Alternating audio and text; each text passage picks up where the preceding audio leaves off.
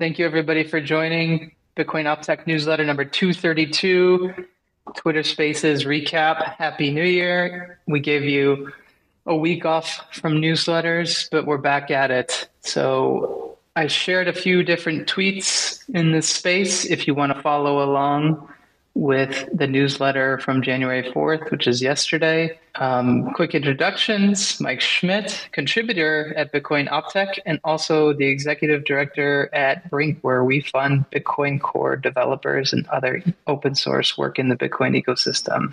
Murch? Hi, I'm Murch. I work at Chaincode Labs and I do a bunch of education initiatives and uh, OpTech work and other Bitcoin Core contributions and things like that. And Stack Exchange Maestro. Yeah, it's a it's been a good year for Stack Exchange, but we could always use more people reading and writing and voting on stuff. All right, let's jump into it. First item is a somewhat timely news item that came out just a little bit before um, the the final draft of the newsletter, which is Bitcoin Knots signing key compromised. So the maintainer of Bitcoin Knots uh, announced that their PGP key was compromised and warned users not to download Bitcoin Knots. Um, and and there's a concern about trust with the PGP key being compromised and this person recommends that if you downloaded in the last few months, consider shutting that system down for now. That only that signing only affects Bitcoin knots and, and not other implementations. Um, maybe one place to start is Murch. What is Bitcoin knots? Uh, Bitcoin Knots is an alternative release of the Bitcoin Core software, I would say, with a patch set that um, adds a bit of Luke's personal flavor to the repository. I believe that it has a few more options for the user uh, to make it behave differently in the peer-to-peer gossip. Uh, for example, it's been supporting full RBF for a long time, uh, since that's been a topic for a while. Um, I think there is maybe a few changes to what transactions get propagated. Early on in Knots, I think it was not relaying transactions from Satoshi dice, for example. Um, I think that it has support for tonal Bitcoin if you're in that sort of, into that sort of thing. yeah. Uh, so it, it, it's a small patch set. I think it also has an index for for keeping track of transactions that does not exist in Bitcoin Core, which is why, for example, Wasabi was using it for a while. Um, on the other hand, as also seen in the context of this event uh, where the PGP key has been compromised, it is a patch set maintained by a single um, contributor mostly. I um, I sometimes I'm not sure how many people look at knots frequently and look at the, the code that's getting merged there. So, uh, yeah, that's knots, I guess.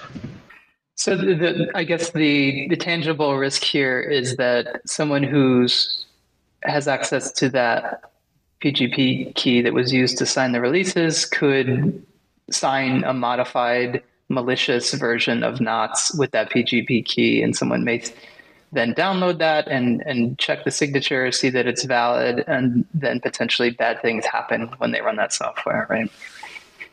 Exactly, that's the concern. I think. Yeah, um, I think that. Uh, I don't think that we have seen indications of that having happened, and. Uh, it would probably also be difficult to replicate all the steps of a release um, because that probably involves uploading binaries to a certain uh, place, uh, announcing it. So just even replicating all of the steps would would probably alert uh, the maintainer to somebody else doing this, and he would probably warn us. But uh, yes, with the PGP key compromised, somebody else could make a signature of the software release, and even people that check whether it has been signed by the proper key would be uh, foiled potentially. And speaking of software forks of Bitcoin Core, our, our next news item this week is about two um, different. Sorry. Yeah, go ahead. Sorry, can I jump in? Um, one more thing, maybe in the context of uh, PGP keys being compromised. Um, I am personally a big fan of smart cards. Uh, basically, that is the same thing as hardware wallets for PGP keys and uh, they come in different flavors. One that is well known are YubiKeys. So it is possible to hold your PGP keys on a YubiKey, which means that the signing operation ha happens on this hardware device, and you can configure your YubiKeys that they will only perform cryptographic operations when you touch them, which means that even if somebody gets access to your system, they cannot produce signatures because they cannot physically touch the hardware device. So if you are uh, signing a lot of things with your GPG key and do not currently possess a YubiKey, maybe consider, or different smart card, of course, uh, maybe consider that this is a prompt to uh, think about um, getting a smart card to manage your GPG key. Perhaps also if you do upgrade to that sort of um, setup uh, to generate a new GPG key, because if your uh, key was on a, a, hot system for a long time, um, putting that same key on a smart card is, of course, less secure than just generating a new one and starting over. So Murch you use a YubiKey? Like a handful of them or so. okay, cool. And, and and then do you sign your commits then? Is that is that how you I use them to sign my commits. I use them to SSH into systems where I authenticate with my GPG key. And since it can only be, um, I can only authenticate with this uh, this hardware device or with any of these hardware devices that hold my GPG key.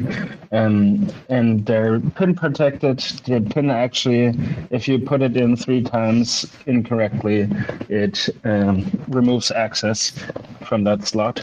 So they're pretty theft resistant. Even if somebody watches you put in your pin, they're probably unless they really saw exactly what you did, it's it's hard to get it right in three tries. So yeah, they're. I mean, obviously, security is is hard to be absolute or anything, but I think it's a fairly usable device that can improve your security setup. Cool. I think that was uh, an informative uh, tangent. So thanks for bringing that up. Um, we were talking about Bitcoin Knots, which is a software fork of Bitcoin Core, and there were um, in the last month two other software forks of Bitcoin Core. Um, we've talked about Bitcoin Inquisition previously, and we can jump into that briefly here. And then there's also Peter Todd's full RBF peering node, which is uh, a separate sort of patch set on top of Bitcoin Core. And just for any confusion, we're not talking about soft forks of the protocol. We're talking about software forks of the Bitcoin Core code base to change certain features or enable certain things. In the case of Bitcoin Inquisition, um, enabling uh, SigHash, AnyPrevOut, and OpCTV on Signet. And for a full RBF peering node, Peter Todd um, put a patch on top of Bitcoin Core 24.0.1 that sets a service bit when it's communicating with peers over the network. So those are two examples. We, we had knots as a third example, which is timely that all these items are in the same um, newsletter. Um, Murch, thoughts about, uh, since we last talked about Bitcoin Inquisition? Yeah, I just wanted to clarify that it doesn't activate CTV and up uh, SigHash AnyPrevOut for uh, these D signet, but it starts a second signet where software proposals for the Bitcoin mainnet can be evaluated. So Signet is basically a testbed if you want to um, experiment with other protocol rules or want to uh, run your own private network with experimental software, you could use a signet to uh, run it.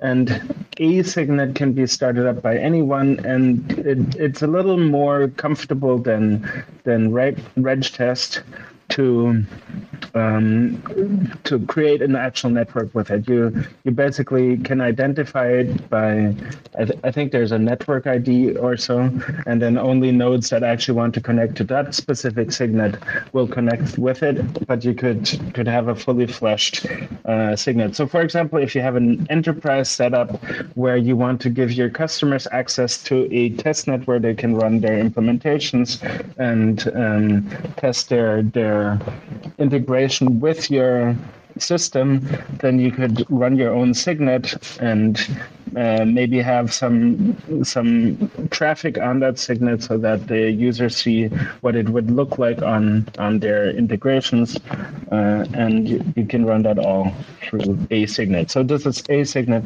not the signet. Uh, how, how sure are you of that? Pretty sure. okay, I was under the impression that this is running on the default signet. Uh, really?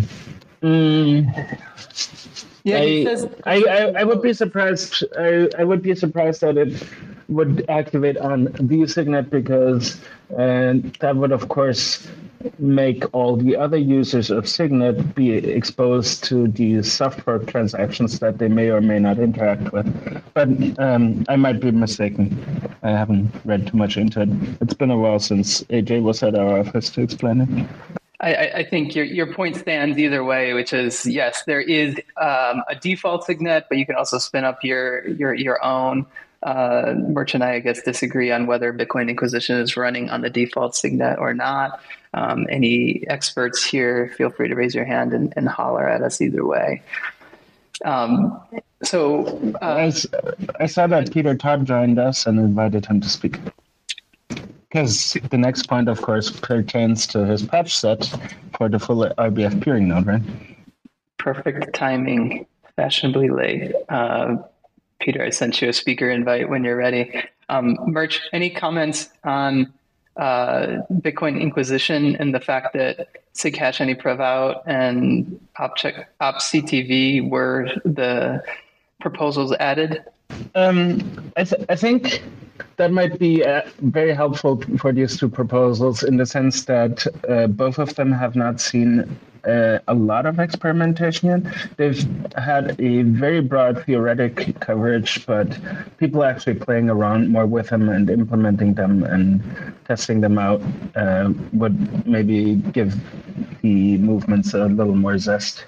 So I'm I'm very happy to see that they're being made more broadly available. And I know that CTV has had its own signet before, but I don't think it's saw that much use. So maybe this new run added will uh, get these two proposals more attention. I think I did see also that um, the author of OpCTV closed his pull request to Bitcoin Core about that. So I'm not sure if that is currently actively pursued anymore. But I personally am a big fan of SigHash AnyPrevOut, and I hope that it gets merged sometime soon. So, if you're somebody who likes tinkering around with new technology, or you're a company that um, may benefit from some of this technology, it, it, may be worth it for you to read this mailing list post, but also um, try out Inquisition. Um, and there's a couple IRC channels where there's discussion going on in addition to the mailing list. And it's a way to provide feedback on Inquisition and also these proposals and, and how, uh, how it works for you. So I think that's good on uh, Inquisition. Peter, you have speaker access and you are came in just in time to talk about full RBF peering node patch set. Welcome. You want to introduce yourself real quick and then we can jump into what you're working on? Sure. Um, I'll warn you, I'm not sure internet access where I am actually works properly, but we'll, uh, see what happens. And uh, yeah, no, I've uh, you know done a bit of Bitcoin Core stuff on and off for uh, quite a few years now, and uh, I'm also known for the OpenTimestamps project, and uh, this is nearly year 10 of me uh, advocating for full RBF. So, you know, maybe at some point it'll uh, become uh, true. But uh, yeah, as for the, the more recent thing, um, I, you know, all, I mean, all I really did is just took someone else's um, existing, uh, you know, pull requests that would have been for Bitcoin Core, and then just, you know, made a few minor minor fixes and other stuff, and rebased it for the um, Bitcoin Core, you know, v24.0.1 release. And what this code does is it simply advertises a full RBF service bit and then make sure that you're connected to at least other, you know, four other peers also advertising this full RBF service bit. So in the absence of having a lot of people running full RBF, let's just make sure that there is um, one path for these full RBF replacements to get to uh, miners. I didn't know that, that somebody already had a, a PR to Bitcoin Core with that. Who who opened that PR originally? It was um, Antoine, I think. If I remember. Yeah, it's an Antoine Riard. Yeah, I believe that's correct. Okay, cool. Cool. And, Yeah. and, And terms you know, and for the record, like he did all the hard work here. You know, figuring out how to go and pull that onto Bitcoin Core is a, a bit annoying, but uh, I just went and you know took that code and then rebased it so people can keep on running it. And so the the service bit is um, a little piece of data that that peers communicate to each other about what sort of services they support. And so you've added this extra service bit to say, "Hey, I'm a full RBF node and treat me accordingly," kind of thing. And then we could do preferential peering based on that. Yeah, exactly. And um, it, it, it, like this idea of using service bit for this is something I originally came up with in maybe 2015 or 2016 or something.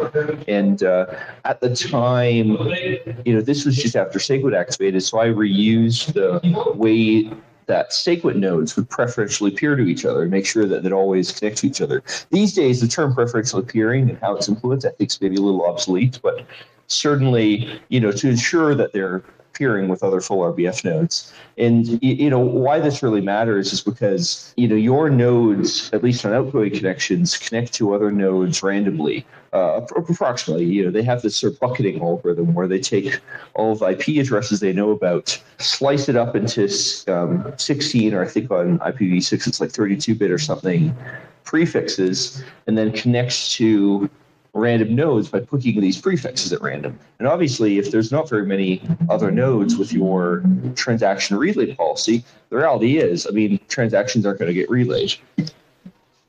And in um, experiments that other people have done, as well as, you know, there's some mathematics behind this, effectively you need something like maybe eight to, you know, 20% of nodes running a particular policy with the randomization for transactions following that policy to widely distribute around the network. You know, that's kind of the threshold where um, percolation, as it's called, happens. So, you know, transactions can get from kind of one one node to another with high reliability.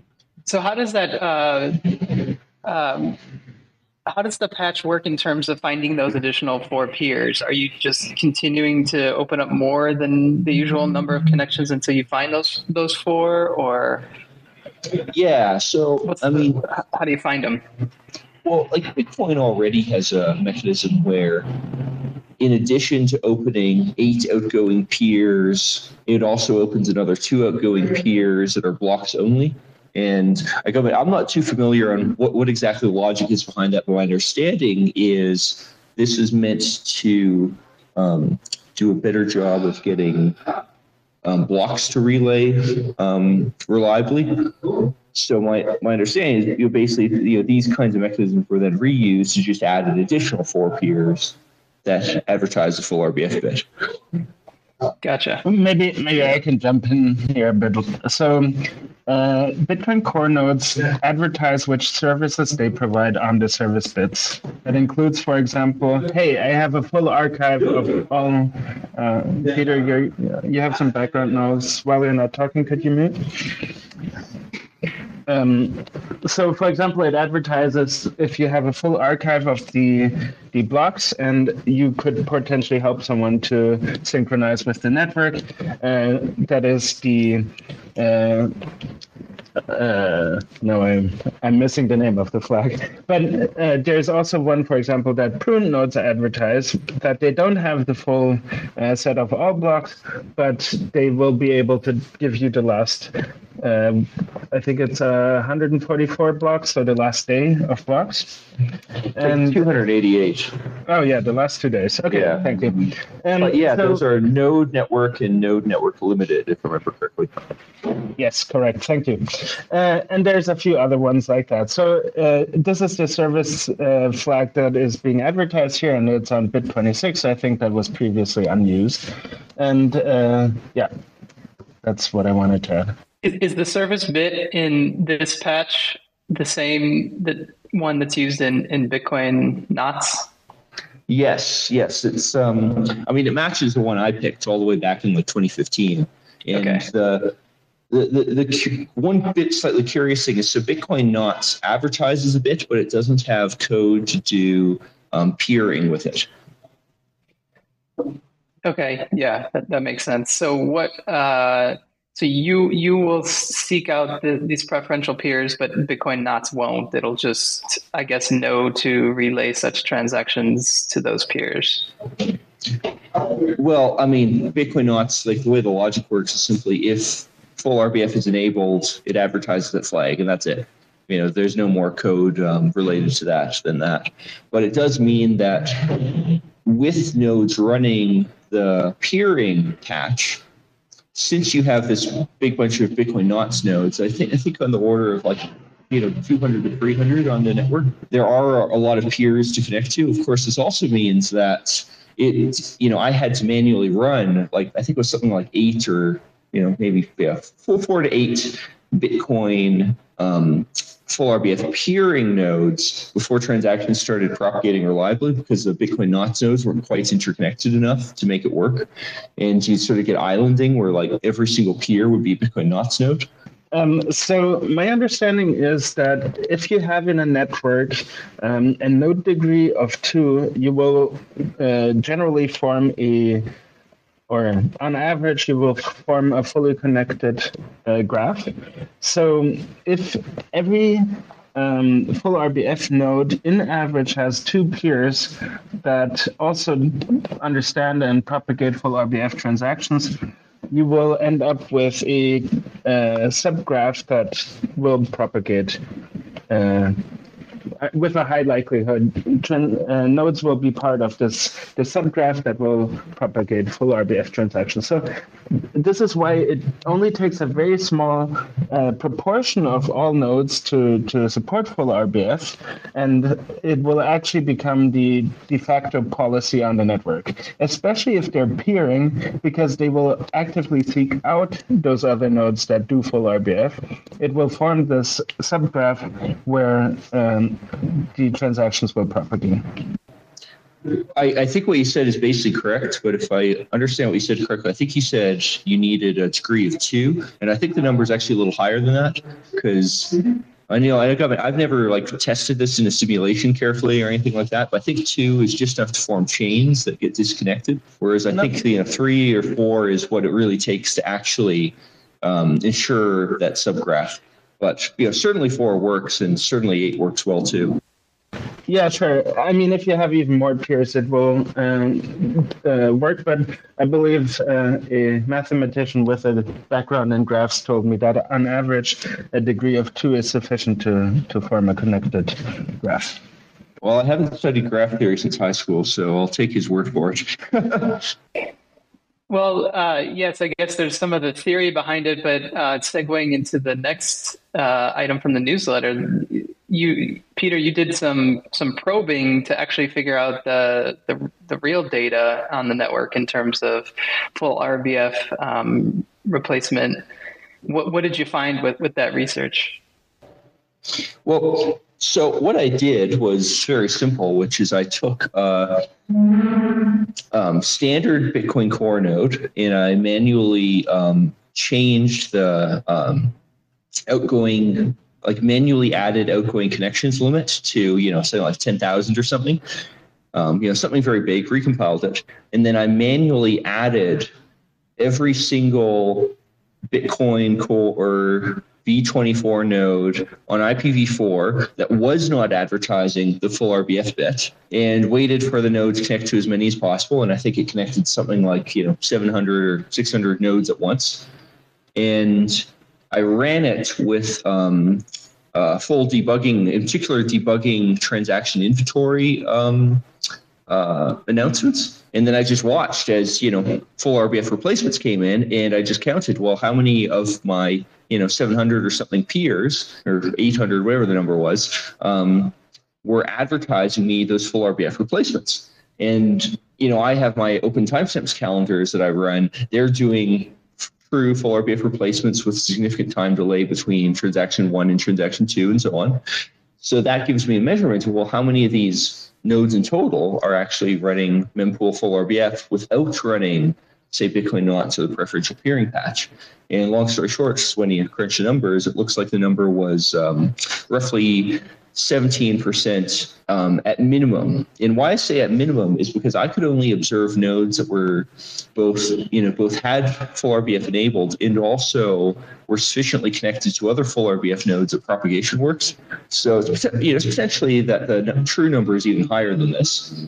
And of course, the other caveat is I was only measuring IPv4 nodes and I could only measure IPv4 nodes that were listening. So you know, potentially the numbers on other, you know, types of nodes running on different um, ways of connectivity or potentially non-listening nodes different. But I think that gives you an indication. You know, it's quite a high percentage. And now that's not a high percentage out of all nodes in total because lots of nodes just haven't been upgraded to, you know, V24 yet. But certainly of the people actively upgrading, a lot are turning on full RBF. I'm I'm looking at the and I don't know. There's probably a more authoritative source for this, but the bitnodes.io website where they show the uh, map of different nodes. Um, I'm seeing 24.0 combined with 24.0.1 being about 19% of the network according to their analysis. Yeah, I think that number is basically correct. Um, you know, I, I got my IP addresses off the DNS seed I run, which is a you know, byproduct of how it works, happens to have a list of um, all the nodes that it knows about through the gossip network. And I, I believe yeah, not only knows it knows, but nodes it's at, like actually tested and at least you know once or twice has gotten um, a connection to. So you know, there's different ways to count this, but uh, I think BitNodes is roughly correct. I think you know my estimate was roughly correct. They kind of agreed with each other, so that, that sounds about right. And you know, when you do like say 17% of you know 17% that's well under um, the threshold, you know, that sort of eight-ish percent threshold to um, for transactions by themselves propagate. But that number isn't really correct because after all, um, nodes have you know incoming connections too, and in practice they often have far more incoming connections than uh, outgoing. So it's you know it's a, it's a bit complex there. Okay, yeah. So about about twenty percent running a twenty four X variant, and then about seventeen percent of those appear from your research to be full doing full RBF replacements. Correct. Cool. Murch, what do you what do you think about this all? Um, I think that if these numbers hold up, but I okay, I think that people that are heavily invested and interested in full RBF might be the first ones to upgrade to 24.0 in order to be able to run the flag. So I don't think that it's necessarily indicative for all the people that will be upgrading to 24.0 in the next few months.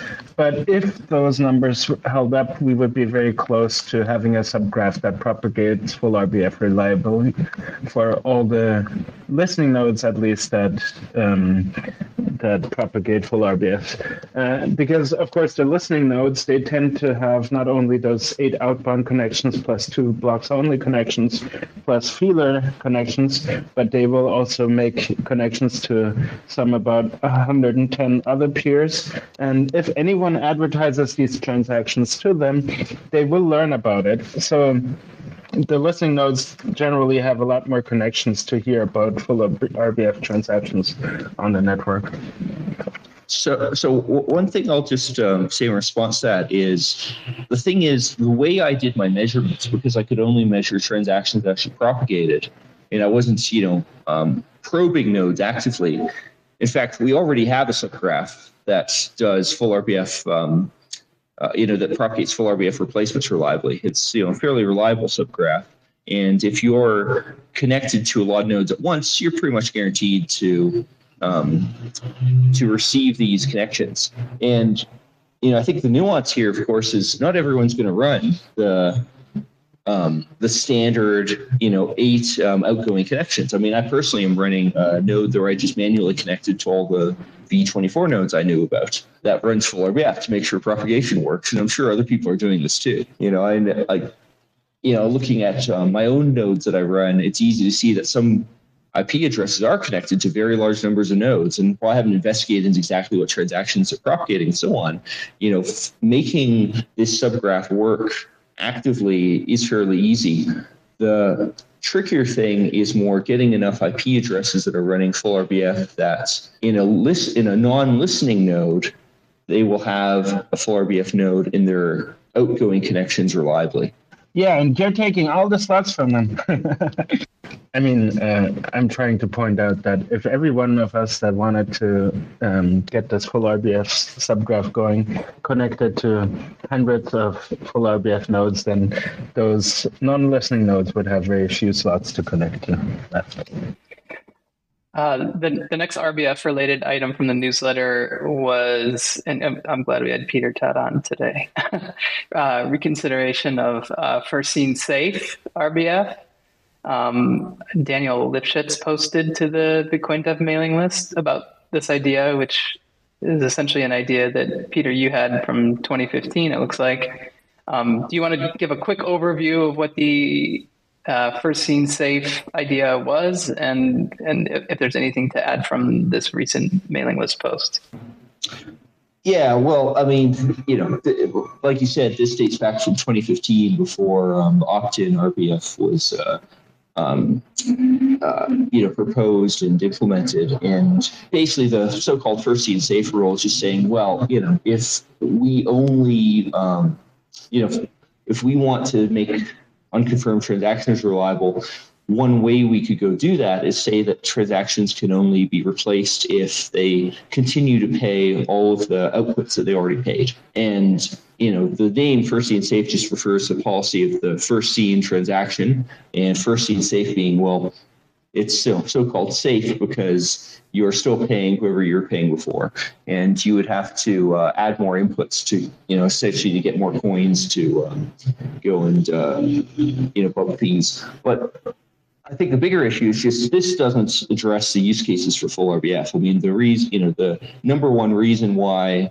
it got merged was because it helps with multi-party transactions, and you, you know that use case for multi-party transactions just does not work with first seen safe. So I think it's you know that's really a non-starter. And unfortunately, I think like you know when Suhas went and um, created his pull request to get full RBF removed, something he wasn't really clear about is that while transaction pinning um, doesn't make the you know multi-party transactions case, uh, or sorry, well, while transaction pinning um, degrades the use case of full RBF for multi-party transactions, it's still a fact that adding full RBF makes attacks on multi-party transactions by double spends far more expensive than they would be otherwise because transaction pinning attacks are expensive. Know, all of the ways of doing transaction pinning involves spending quite a lot more money than you would without it. So you know, especially for things like CoinJoin, you know, full RBF is a no-brainer. And,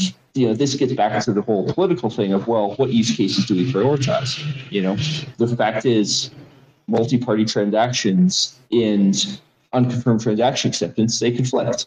And you can't really have both perfectly without making other trade-offs, such as privacy. So, you know, I, I don't think uh, Daniel's uh, idea is going to get any traction, and I kind of hope it doesn't. Yeah, I wanted to double down on that because I agree with Peter that first seen uh, safe RBF is completely unattractive. So the whole point of um, RBF is that you can make a efficient replacement of a previous iteration of your transaction. So if you're trying to pay, say, Alice, uh, you would create a new variant of the transaction that still pays Alice and then maybe has more fees but a smaller change output, or you add a second payment to Alice and also Bob, and then um, make a smaller change output, but also, or make a bigger change output because you added another input. But it gives you a lot of flexibility in crafting that new transaction um, without necessarily always growing the transaction size. With first seen safe RBF, if you have, say, five iterations to bump the fee rate, every single iteration adds another input and adds another change output, right? So after bumping it five times, you would have a transaction that pays you six change outputs back to yourself. It would completely bloat your your uh, pool, and at that point, there is just absolutely no advantage over doing CPFP in the first place. So uh, instead of bumping the transaction by replacing it, you bump it by chaining a second transaction off of it with a child pays for uh, child pays for parent transaction, and you you get the same effect that you create a change output back to yourself, but at least you've already spent the previous change output, so it doesn't bloat your wallet completely, uh, and it keeps the transaction ID of the previous transaction the same. So I I just don't see if we got RBF uh, for seen safe, what is the frigging point of it in the first place? So, so I'll make one minor correction is that in um, some ideas of what first seen safe could be, you would go and simply make the change output um, bigger, which depending on how you implement it would be okay. Of course, you know, I've also heard people go argue that you can't even do that. You do have to do the really inefficient way like you described. But, you know, I in general though I agree it's it's just very inefficient. It doesn't work with RBF use cases. And for the multi-party transaction use case, which I think is definitely the most important one, you know, why you want this is to completely replace one unwanted transaction with a different transaction that's completely different. You know, and a good example being um, for say CoinJoin, where in the case of something like Wasabi CoinJoin, you might have a CoinJoin with a couple hundred participants. And currently, if one of them double spends their input at the right time, and that double spend gets to a lot of miners, you'll have one transaction with one input, you know, potentially one output, holding up a transaction with 500 inputs, 500 outputs. And first seen safe just cannot address that use case at all. And, you know, if we don't have this, we do get this ugly griefing attack. So the last Yeah. from oh sorry go ahead Murch. No, Just go, saying that? go on. No, no. I was just going to transition to AJ's uh, reply.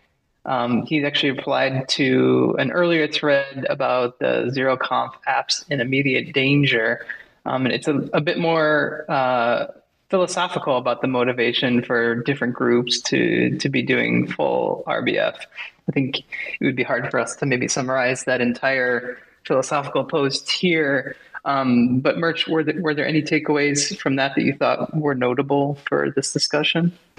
I, I think that one of the arguments that's a little underappreciated sometimes in this discussion is if full RBF is economically rational for everyone, why has it been such a stable equilibrium for seven years? And I think there's a, a bit of a point to well, miners have this huge hardware investment and they are trying to keep the overall Bitcoin users' happiness high, especially the people that send a lot of transactions. So maybe in the long term, it is actually not interesting to make it easier to double spend.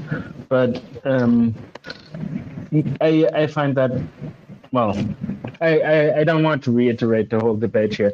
I, I find that all sides have interesting points in this, and perhaps one underappreciated thing is that the Bitcoin protocol developers that are pushing for uh, full RBF, they have thought a lot about the theoretic um, uh, construct and the network propagation rules and the mining incentives. But the people that actually currently use zeroconf they have a lot of ec- economic activity on the network and they have skin in the game. So it's, it's just these extremely different perspectives on it that um, make it sometimes feel like people are just talking about completely different topics. So I, I think um, with regard to economic incentives for miners, I think you can summarize what's happened in a you know very simple way, which is say that the amount of money you earn by full RBF hasn't been enough to outweigh the angry emails you get.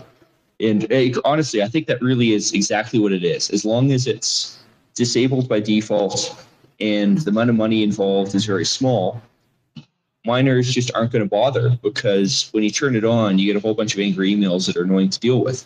And I, I can tell you that of the few miners that have turned it on, you know, they have told me that, you know, that they've had angry emails over this and it's annoying. Now, conversely, eh, it, I've also been told by some of the people, you know, who've turned this on, and I'll, I'll reiterate, you know, these are this very small mining operations. You know, at least one of them, they kind of told me, well, their main motivation for doing it was they shared, well, you know, screw John Carvalho. I mean, this is obviously a good idea, and I'm quite happy to see him sad about it. Like that, you know, that's the kind that's the kind of motivation that is at play with this amount with this small amount of money. And you know, part of why I did my full RBF bounty was to just provide a bit of psychological incentive to, you know, maybe break that deadlock and, you know, get the right attention necessary to get some miners to, you know, to go to the effort of turning the slag on. Because after all, you know, blocks these days, in terms of fees, they tend to earn on the order of, you know, one thousand to two thousand dollars worth of fees per block. You need a lot of money to make it worthwhile to go do things when fees alone are that high, and also the block subsidy is like another, you know, hundred grand. You know, it's just if full RBF transactions are, you know, another hundred dollars per block on top of that, and they're not even that. It's, you know, it's the economic incentives just aren't there to actually do anything, even though in theory, yes, they are. Murch, anything else on the news section, RBF or otherwise? Yeah, I just wanted to, to briefly agree with Peter uh, that currently, of course, the dynamic is that the subsidy is about two magnitudes bigger than the transaction fees in total. So it'll take some time for full RBF to, to have a lot of impact on the overall revenue of miners. Um, I think other than that, we can wrap up the, the news section. We've spent quite a bit of time on this this time, so maybe we'll we'll move a little quicker on the rest. Peter, thanks for joining us. You're, you're welcome to hang out as we talk about releases and, and PR um, merges, but um, you're also welcome to jump off if you want to go back to sleep. Th- thank you. I might just do that. Talk later. Thanks for joining us. Cheers. All right, releases and release candidates. Back to the, the newsletter 232. Uh, we have Eclair 0.8.0, which is a major release of that Lightning implementation which adds support for zeroconf channels and short channel identifiers. Um, and then we also point to the release notes, which includes um, a bit more detail um, and also adds it notes in the release notes that there's experimental support for dual funding, which is pretty cool. Murch, any thoughts on this Eclair release? I have not looked at it much. Nope. Okay. Yeah, I thought that the experimental dual funding was was cool. I, I happened to see that before um, this Twitter Spaces. Otherwise, I may have suggested that we note that in the newsletter. Um, I mean, dual funding is going to be uh, has potential to be a big UX improvement for new channels coming online. The biggest issue with new channels coming online now, of course, is that all of the balance sits on one side, so movement is restricted in only one direction. And if we get dual funding to, to be broadly um, adopted across the network, where both parties add some funds to the channel, I think that um, the initial channel uh, creation will will have a bit of a better UX because you can immediately send and receive. So I'm I'm generally happy to see more uh, implementations working on that. Next release here is from LDK 0.0.113. and there is a, a huge list of um, API updates in these release notes. I think we we covered a chunk of these um, over the last month or so um, in the, the newsletter and our discussions here. Murch, I don't know if there's anything that stood out to you in that list of API updates that you wanted to call out. I'm sorry, I have not looked at it. but I should mention that uh, this week we're starting a LDK topic week on Bitcoin Stack Exchange. So if you happen to be one of the people that are playing around with LDK and or using it to implement support for your existing wallet for the Lightning Network, please do ask your questions on Stack Exchange with the tag LDK. Next release here um, was one from the newsletter, which is 0.26.0 RC2, but I see that as of yesterday, um, there's a 0.26.0 um, release out. And uh, the summary of this release is improving Fulcrum Electrum server compatibility and fixing public descriptor template key origin paths. Um, I've never played with Fulcrum. Uh, I guess it's a fork of Electrum. Are you familiar with it, Murch? I am not. I'm sorry. Okay. So I guess if you're using BDK and, and using this uh, Electrum server fork, there's some enhancements there. Um, and then there's also release notes that aren't in the tag that we link to. But if you go on GitHub to releases, you'll see the release 0.26.0, and that provides a bunch more list of uh, fixes, changes, and, and summary of the release. So check that out. I think it's also interesting they bumped the uh, hardware wallet integration dependency, so um, HWI from the Bitcoin Core repository. So I think uh, they're working on having better hardware wallet support. So uh, this is a trend that I'm generally excited about is how many of the implementations are using these libraries that are coming out to, to have hardware wallet support. Similarly to our first news item about the uh, key of the maintainer for Bitcoin Knots being compromised, having your hardware wallet manage your keys, this disintermediates it from a hot system. Uh, there, there are open questions on how secure that is or how that changes your um, well your your thread models and and how how to manage your keys uh, what backups you need and things like that. But uh, generally this interoperability of hardware wallets with different wallet software is is a very cool trend this year. Well last year. I still have to adjust to 2023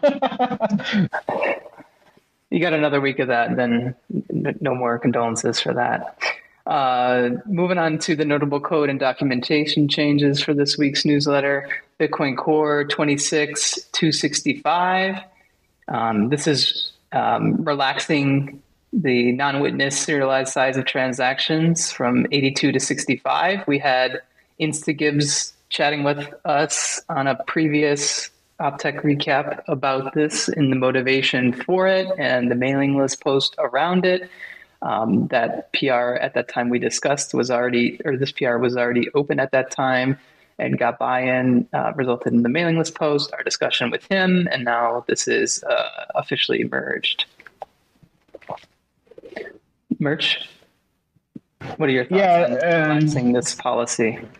I, I noticed that the one got merged that just restricted it, uh, or that allows everything greater than 64. There was also discussion about allowing everything but 64.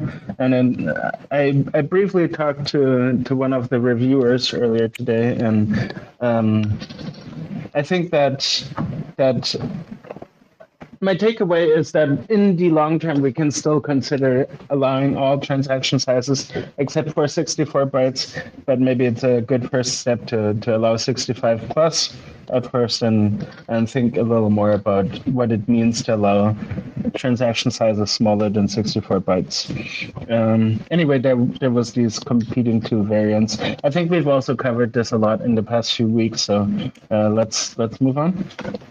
Okay, we won't call on instagibbs to come up and give a, a, a sermon on that again. Uh, Bitcoin Core 21576, allowing wallets using an external signer like HWI to fee bump using RBF in the GUI um, and also using the bump fee RB, RPC.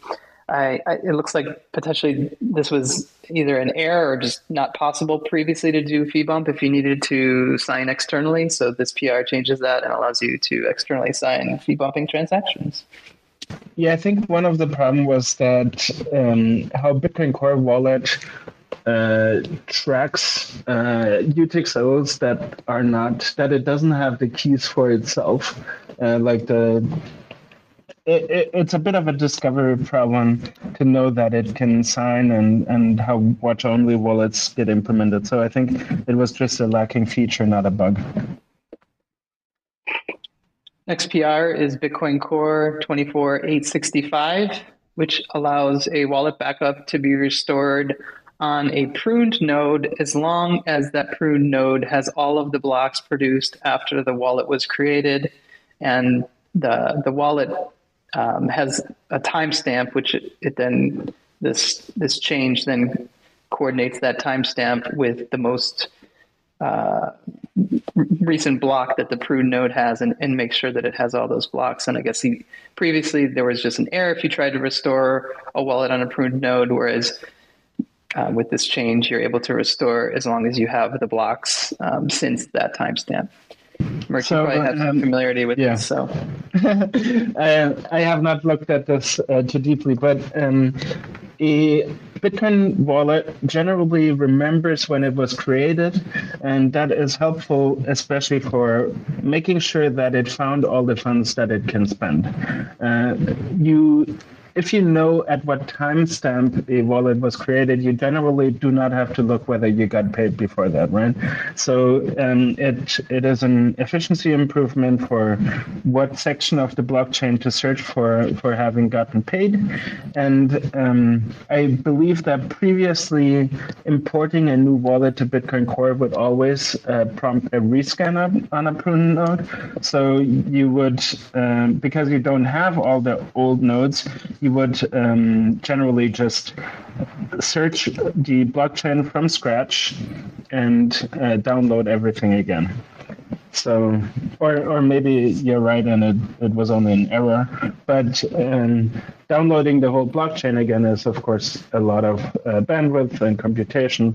So being able to just uh, search from the box that you still have is a, a big improvement. I believe that there's also a um, related pull request that allows Bitcoin Core to make use of the um, uh, what is it the, the compact block filters uh, which give you an basically a content directory of what is included in a block, or rather a, a way to look up whether certain keys are um, touched in a block. And that way you can just get those block filters from other full nodes and see what nodes, uh, sorry, what, what blocks you have to acquire to see if there's relevant transactions in them instead of doing a full resync of the blockchain. Yeah, I think I saw in the code that there actually was a statement that if it's a pruned node and it, you can't do uh, a wallet restore, but I may have missed that uh, or interpreted that incorrectly. Um, no, if you actually looked at it, you're probably right. Sorry. Careful, careful. Um, next PR is Bitcoin Core 23319, uh, which updates the getrawtransaction RPC to provide additional information if you set the verbose parameter. And quick question for you, Murch, if you if you took a look at this, um, is it the verbose parameter or is it the verbosity parameter? Because I think this PR introduced the verbosity parameter. Um, but I guess either way, you're probably scrambling to look in there now. Uh, it provides additional information um, about the transaction, including the fee, as well as information about the outputs from the previous, uh, the prevouts, essentially. Um, so if you need a little bit more information, this PR adds the parameter to, for you to uh, get that additional information via the raw transaction RPC. Oh, that's that's a good catch. There's actually now a verbosity and a verbose uh, parameter apparently. So uh, that I'm I'm surprised that got merged, but um, uh, yeah. Anyway, sorry. Well, if only we had more people like reviewing this, then then maybe would have caught it. Um, you have these Monday morning quarterbacks looking at it for their Twitter space and, and see something, of course. Um, any other comments on the verbosity edition here? Just a little bit more data in the RPC. Yeah, seems seems pretty straightforward. Uh, Bitcoin Core 26628 begins rejecting uh, RPC requests that have the same parameter multiple times.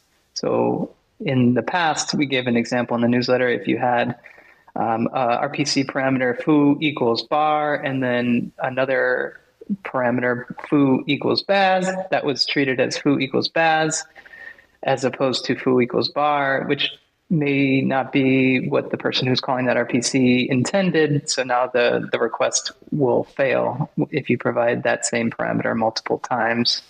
Um, Murch, do you have like some insight into the background of why this was ever the case? Is that is that common in CLIs to, to take the most recent parameter as opposed to airing?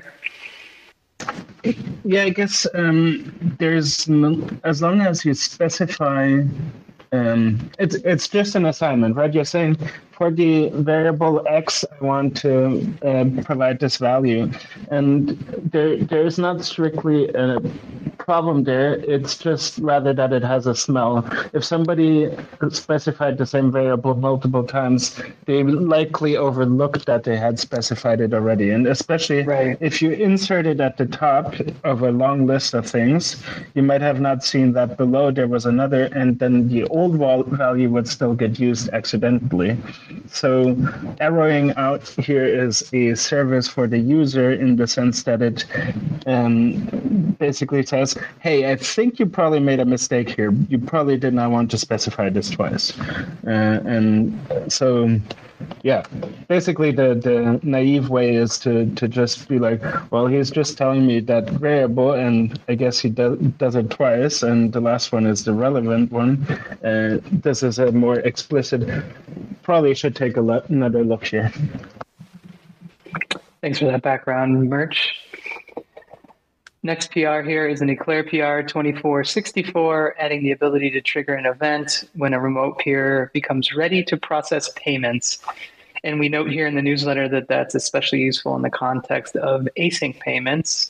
And um, side note, we added async, async payments to uh, our topics for this week as well. So feel free to when to peruse the uh, topics index, and there's some referen- references to async payments from our previous newsletter, as well as a few paragraphs on async payments.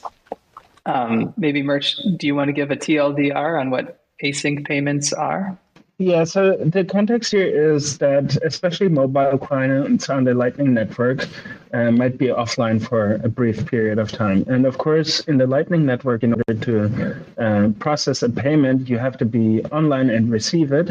So um, some Lightning service providers, especially ACINQ, uh, who are the maintainers of Eclair, uh, they were pushing for a way for the Lightning service provider to hold on to a um, multi-hop payment being built up for the period of time that a mobile client might be offline and not responding, right? So essentially, they're they're holding an HTLC and trying over a period of time to make the mobile client aware of somebody trying to pay them and uh, don't immediately fail when, when the client isn't online at the, the first instance that they hear about the request. Uh, so whatever, you go through a tunnel and your mobile phone comes back online, and then uh, ACINQ now here's oh the mobile client is online again, and it will be able to to try to relay that HTLC and build up the the final hop of the payment, and the mobile client can actually pull in the Lightning payment and and cascade start the cascading uh, resolution of the multi-hop payment. Next PR is also an Eclair PR 2482. um, which enables sending payments using blinded routes. I feel like we've defined blinded routes on our Twitter space recaps for the last four or five weeks. Um, Murch, in the interest of time, do you want to talk about blinded routes or not? Uh, well, I was gonna give a thumb up for skipping Yeah. it, but Okay, we can skip it. Yeah, I, I- figured we can. There's also a good uh, uh, summary in the newsletter for this PR, actually, um, a good general summary. So take a look at that. Um, I think we can skip in the interest of time, and we still have five more PRs to review. Um, there's LND 2208 um, begins preferring different payment method different payment paths depending on maximum capacity of a channel relative to the amount being spent.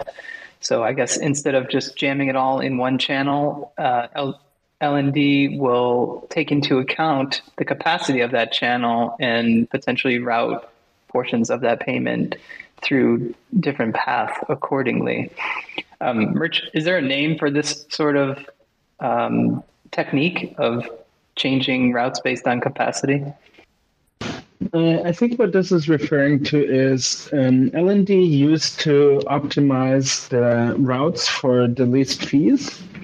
And um, that might get you into trouble if you're trying to route through a channel where you would basically take almost all of the capacity of the channel, which means that very likely you're not going to be able to even get through that route because when is ever the whole capacity on one side? Or uh, to be fair, I think um, the default is that you can only route HTLCs up to a quarter of the capacity in the first place. But um, for the sake of the argument, if you're trying to to route almost all of what you can send through a channel, the likelihood is a lot higher that there's not enough uh, balance available to, to push through, right?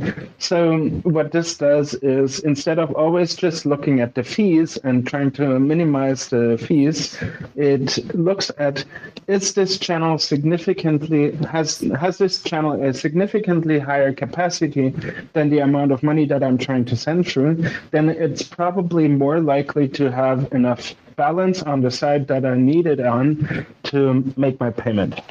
And um, that will maybe increase the fees very slightly, but it will probably reduce the number of t- attempts that LND needs to make in order to find a good payment route. Uh, so it, it should make uh, payments go through faster and more reliable. Uh, I think that this is closely related to the Pickhardt payments, which uh, is this uh, paper that came out, I think, last year, uh, maybe two years ago now, uh, that was looking at pathfinding as a flow problem and was assigning probabilities of how likely channels are to be able to forward payments and um, uh, sought routes more in the regard uh, to whether payments would go through on the route that it um, picked rather than just looking at the fees. So um, I, I think it's it's a general trend of uh, part of the general trend of improving uh, lightning routing for or pathfinding, I should say, for reliability rather than just optimizing for minimal fees. Thanks, Murch. That was great. Um, there's two PRs that we noted here for LDK that are associated LDK 1738 and LDK 1908, which are both PRs related to handling offers, which is um, Bolt 12 from the, the Lightning spec. And if you actually drill into 1738, it references an ongoing Bolt 12 work uh, kind of parent PR, if you will. And it looks like LDK has completed um, almost all of that checklist. It looks like there's some Bolt 12 test vectors and some some um, documentation that they need to do to officially consider their Bolt 12 offer encoding parent PR completed. Murch, do you want to hash out offers or shall we move on? Didn't we do that like five times in the past two months? Perhaps. Um, Okay, we'll move on then.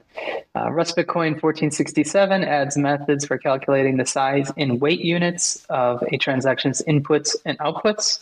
Surprising to me that that didn't already exist, but there's now a function for calculating both of those.